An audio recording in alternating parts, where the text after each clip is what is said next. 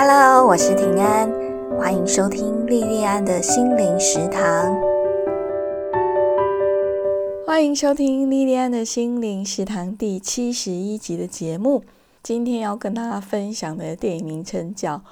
我和我的冠军女儿》哦。这部电影是二零一六年上映的印度电影。然后是一部根据真人真事改编的运动员传记作品呢。它主要在讲一个印度爸爸叫马哈维亚，他栽培他的女儿成为脚力选手的故事哦。这个脚力就是那个摔跤的那个那种运运动哦。马哈维亚的女儿吉塔，甚至更是因为他的栽培，成为印度第一个。获得大英国协运动会的女性脚力冠军，也是第一个有资格参加奥运的印度女性脚力选手哦。你知道，在印度女性的地位一直都很低哦。在这样子的一个国家里面，居塔她缔造了一页传奇哦。马哈比亚她年轻的时候是一个国家的脚力冠军呢。然后他一心一意就想替他的国家 take in by 哦，可是国家给运动员的资源不多，哦。然后马哈维亚的爸爸就觉得说，你当运动员也赚不了大钱，马哈维亚就被迫放弃了为国家拿牌的这个梦想哦。可是他自己的梦想放弃之后，他就把他的希望放在他的下一代身上哦。所以他就在想说，他能不能有儿子，能够完成他未尽的梦想这样子哦。可是没想到说，他就一连生了四个女儿哦。那电影前面的部分有在演那个他太太连续生了四个女儿的状况哦，我看了非常的有感觉哦。它里面就演说。马哈贝尔太太从生第一个小孩到第四个小孩的过程，哦，生了第一个小孩之后呢，整个村庄的人啊，就突然全部都变成包生男专家哦。很多的村人就提供给他们夫妻各式各样的偏方哦，比方说吃什么啊，什么时候行房啊，行房几次啊，都有人拍胸脯，好像一副哦，保证一定有效这样子哦。每一次马哈比亚太太生小孩哦，都那个整个村里面的气氛都很像是我们在选举的选情之夜哦，全村人都很关注说他们家到底生出来的小孩是男的还是女的哦。这部分的剧情让我想到我上一代的几位长辈哦，他们都曾经为了要生儿子哦，就一直不断的生哦。那像我有一个学姐，她的名字。看起来很正常，也很好听哦。可是他心里面一直有一个地方过不去哦，就是他那个名字是他的爸爸妈妈特别去请算命老师取的。然后呢，这个名字其实是为了要能够招弟哦，就是希望说他之后能够生个弟弟哦。那像我们这一代看起来应该都是男女平权哦。可是我以前在工作的时候呢，我也有女性主管跟同事哦，她就跟这部电影里面的马哈比亚太太一样，就很自责哦，因为她生的都是女儿哦，然后没有生儿子哦，所以他们一直觉得说，一定是他们自己有哪里不好，所以才生不出儿子哦。我其实一直到现在都很疑惑，因为他们也都是受过高等教育的人哦。为什么还会有这种这种很奇怪的想法哦？马哈维亚他在他的第四个女儿出生以后呢，他就觉得说，那他的梦想应该几乎没有希望了。有一天，邻居的太太就带了一个受伤的男孩来告状哦。这个太太就说，马哈维亚的大女儿吉塔跟二女儿巴比塔。把他儿子给打伤了哦！你这时候你想一想哦，如果你是马哈维亚或是马哈维亚太太，你会怎么处理你这两个女儿？如果是我的话哦，我一定就是很陈腔滥调啊，就是人家走了以后就狠狠把这两个女儿狠狠的骂一顿这样，然后讲一些很陈腔滥调，说什么啊以后不可以用暴力之类这样子哦。我想吉塔跟芭比他他应该也有心理准备哦，可能会被他爸爸狠狠的骂一顿，甚至可能会被打一顿这样子哦。尤其像印度的社会，它其实跟我们几十年前的台湾很像哦。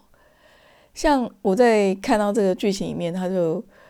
他就演说：“哎，他们马哈比尔太太要生小孩，然后整个村庄都在关注哦。还有你看他们整个村庄一直在给他们夫妻俩报那个包生男的秘方哦。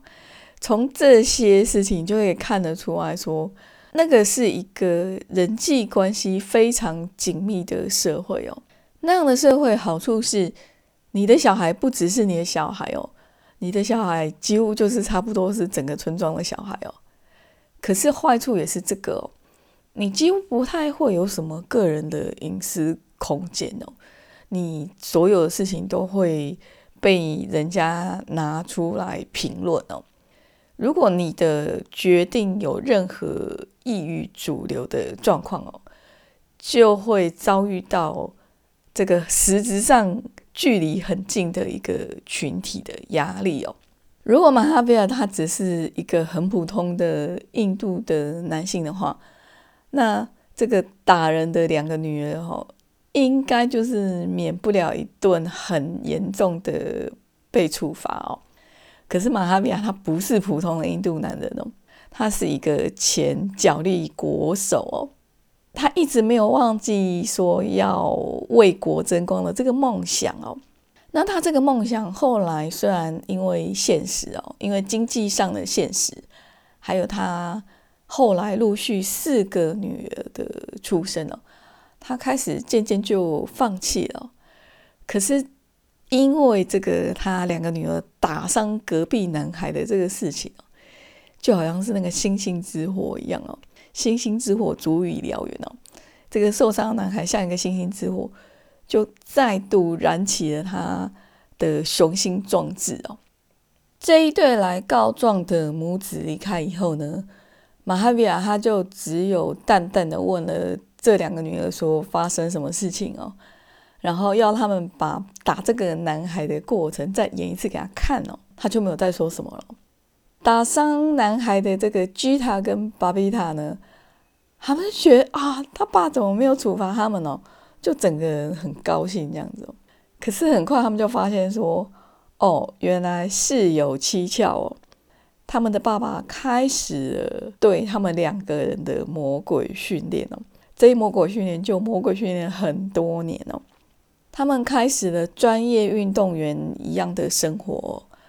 天一样就要开始做体能的训练、记忆的锻炼哦，还必须要非常严格的做饮食控制哦。那除了这个以外呢，他们还被迫在练习的时候呢，你知道印度女生他们都是穿那个纱丽哦，因为要练习哦，他们就被迫穿上。在他们那边，就只有男生会穿的短裤哦，就是差不多五分裤到膝盖那种短裤哦。然后甚至他们还必须要把长头发剪掉啊，不管是穿短裤还是长头发剪掉，都让他们受到人家很多的指指点点哦。你知道他们还是小女生哦，对小女生来讲哦，被人家指指点点这个东西哦，是比身体的受苦哦。对他们来讲还要来的残酷哦。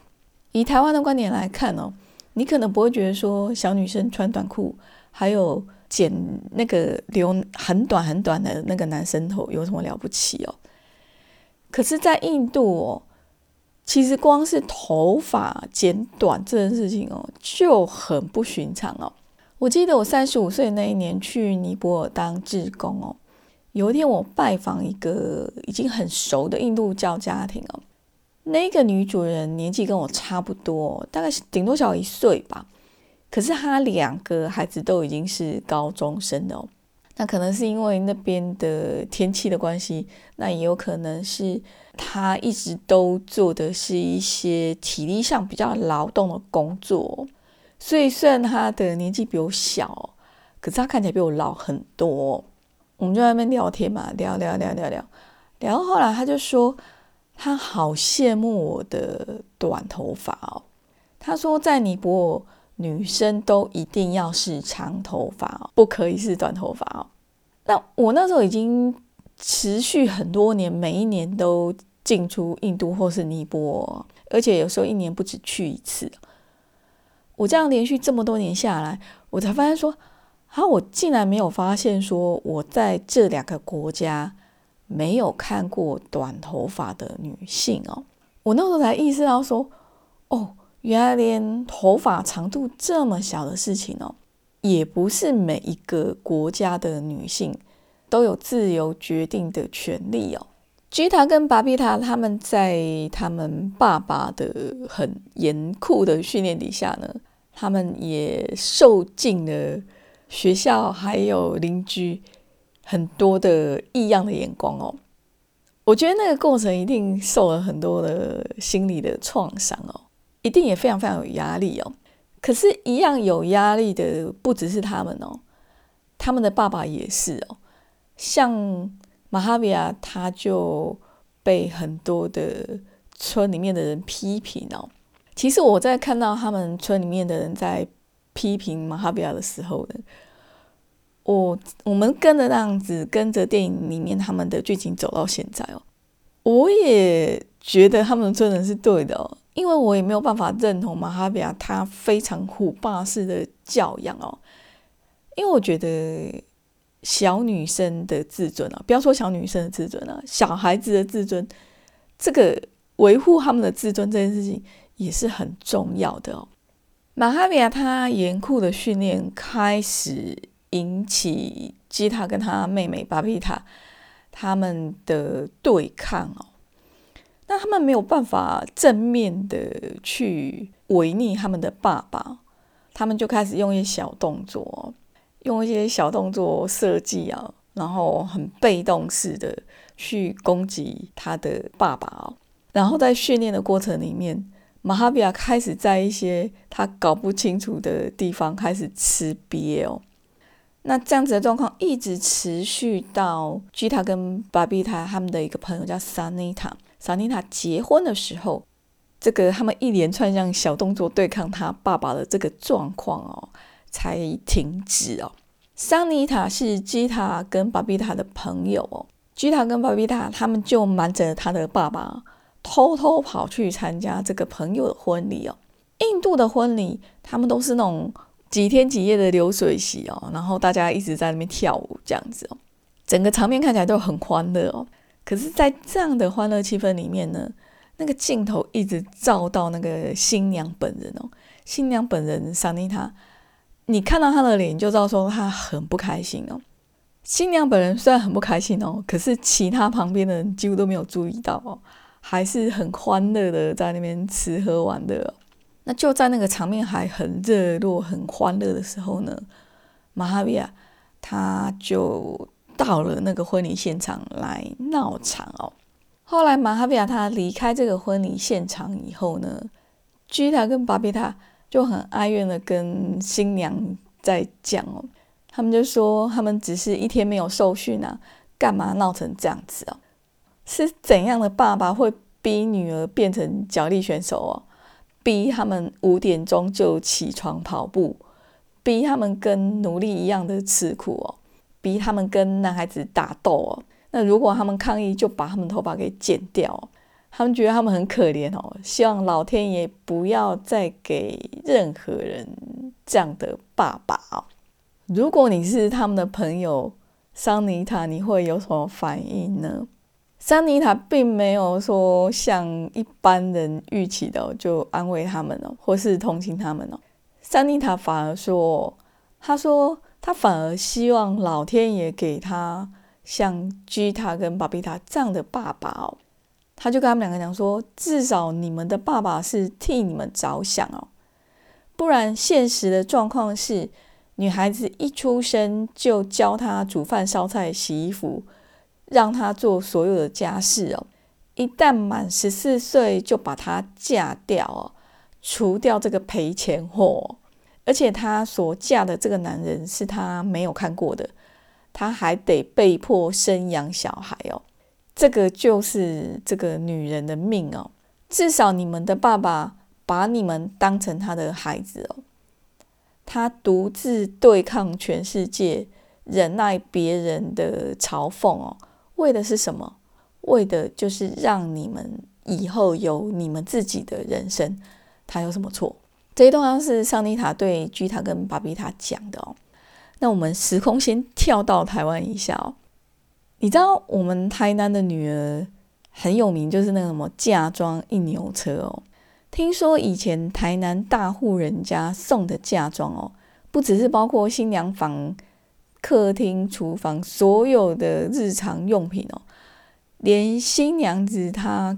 呃百年以后的棺材都会在嫁妆里面哦。所以台南人说，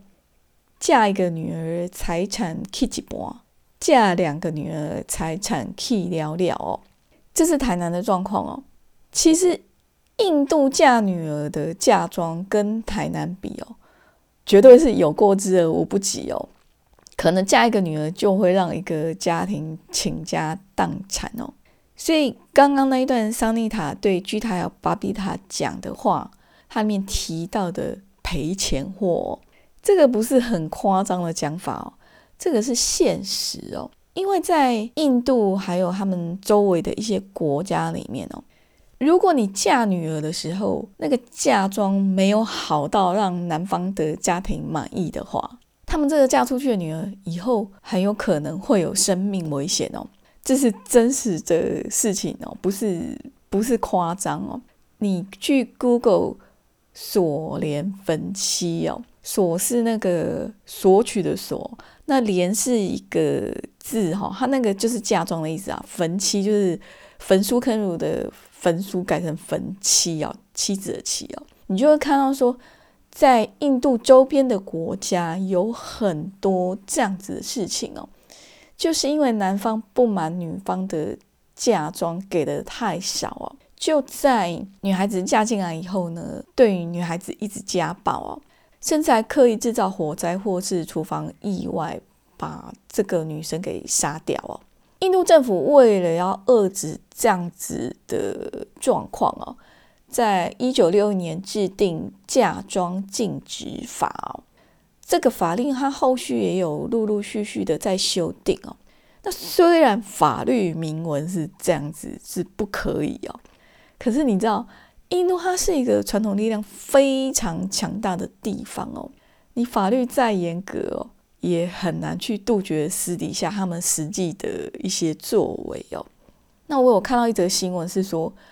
印度每年有百万以上的妇女被烧伤哦。我们台湾的阳光基金会甚至呢还在印度成立了一个康复中心，要帮助这些被锁连分期的这些妇女哦。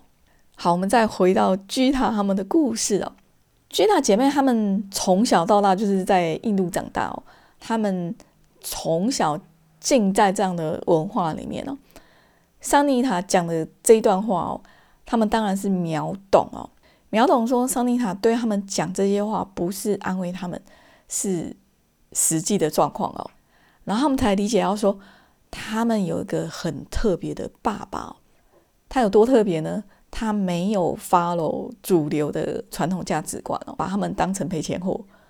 而且他们的爸爸是真心真意的想要他们活出他们自己的人生哦。虽然他们这个他爸爸对他们姐妹的这个期待里面哦，也是有他的私心哦，因为他想要透过他们姐妹去完成他自己的梦想哦。可是即使是这样子哦，你知道他爸爸他。抵抗了整个那个压力是很大的，他一个人去独自抵挡那么大的一个旁边的舆论压力、人情压力，这样子哦，努力让他们姐妹发光哦。光是这样子的努力，光是这样的爱哦，就已经让吉塔跟他的妹妹们有机会活出跟其他几亿的印度女性完全不一样的人生哦。居达跟巴比塔因为理解到这一点哦，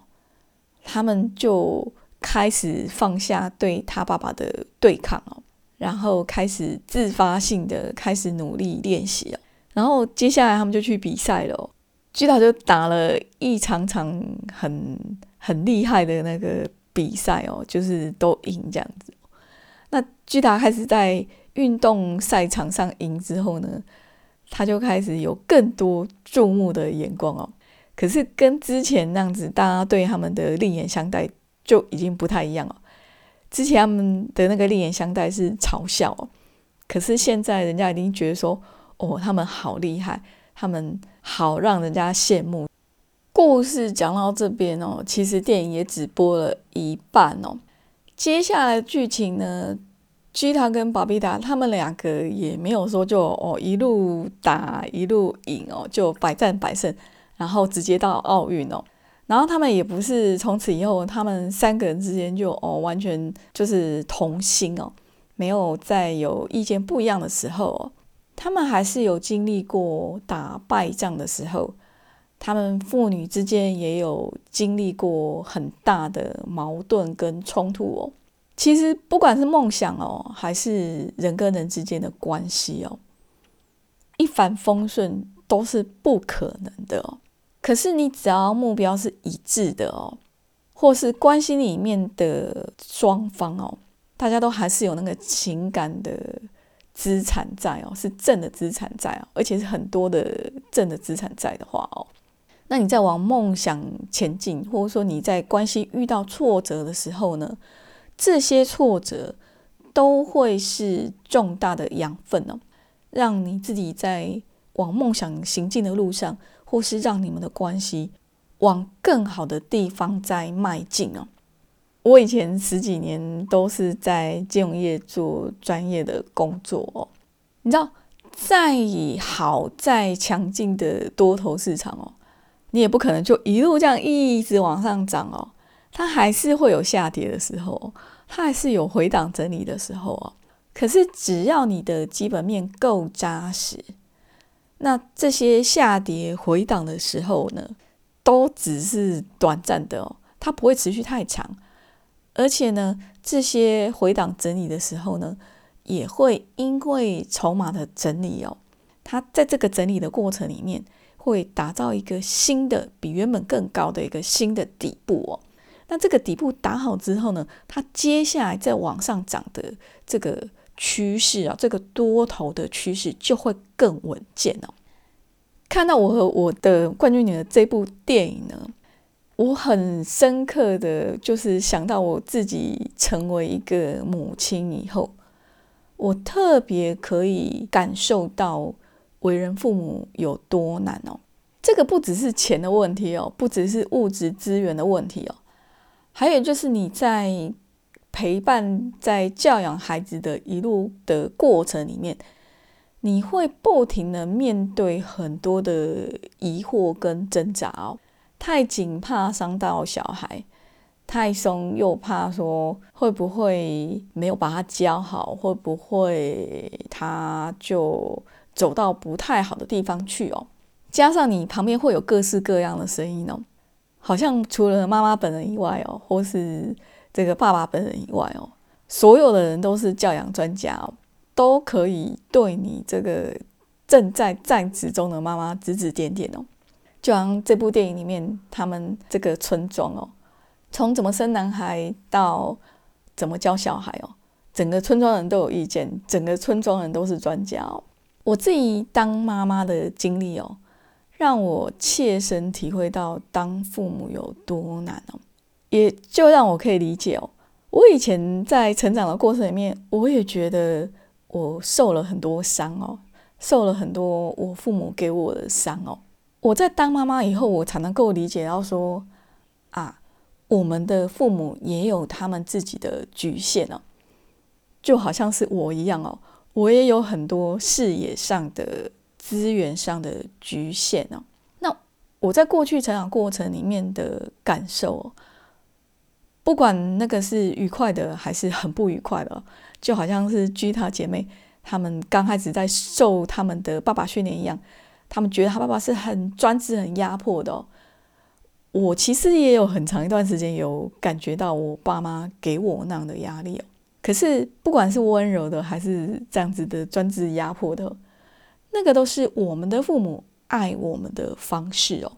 尤其像我这一代哦，我这个四十几岁中年人这一代哦，虎爸虎妈跟很严厉的虎师哦，都是主流哦。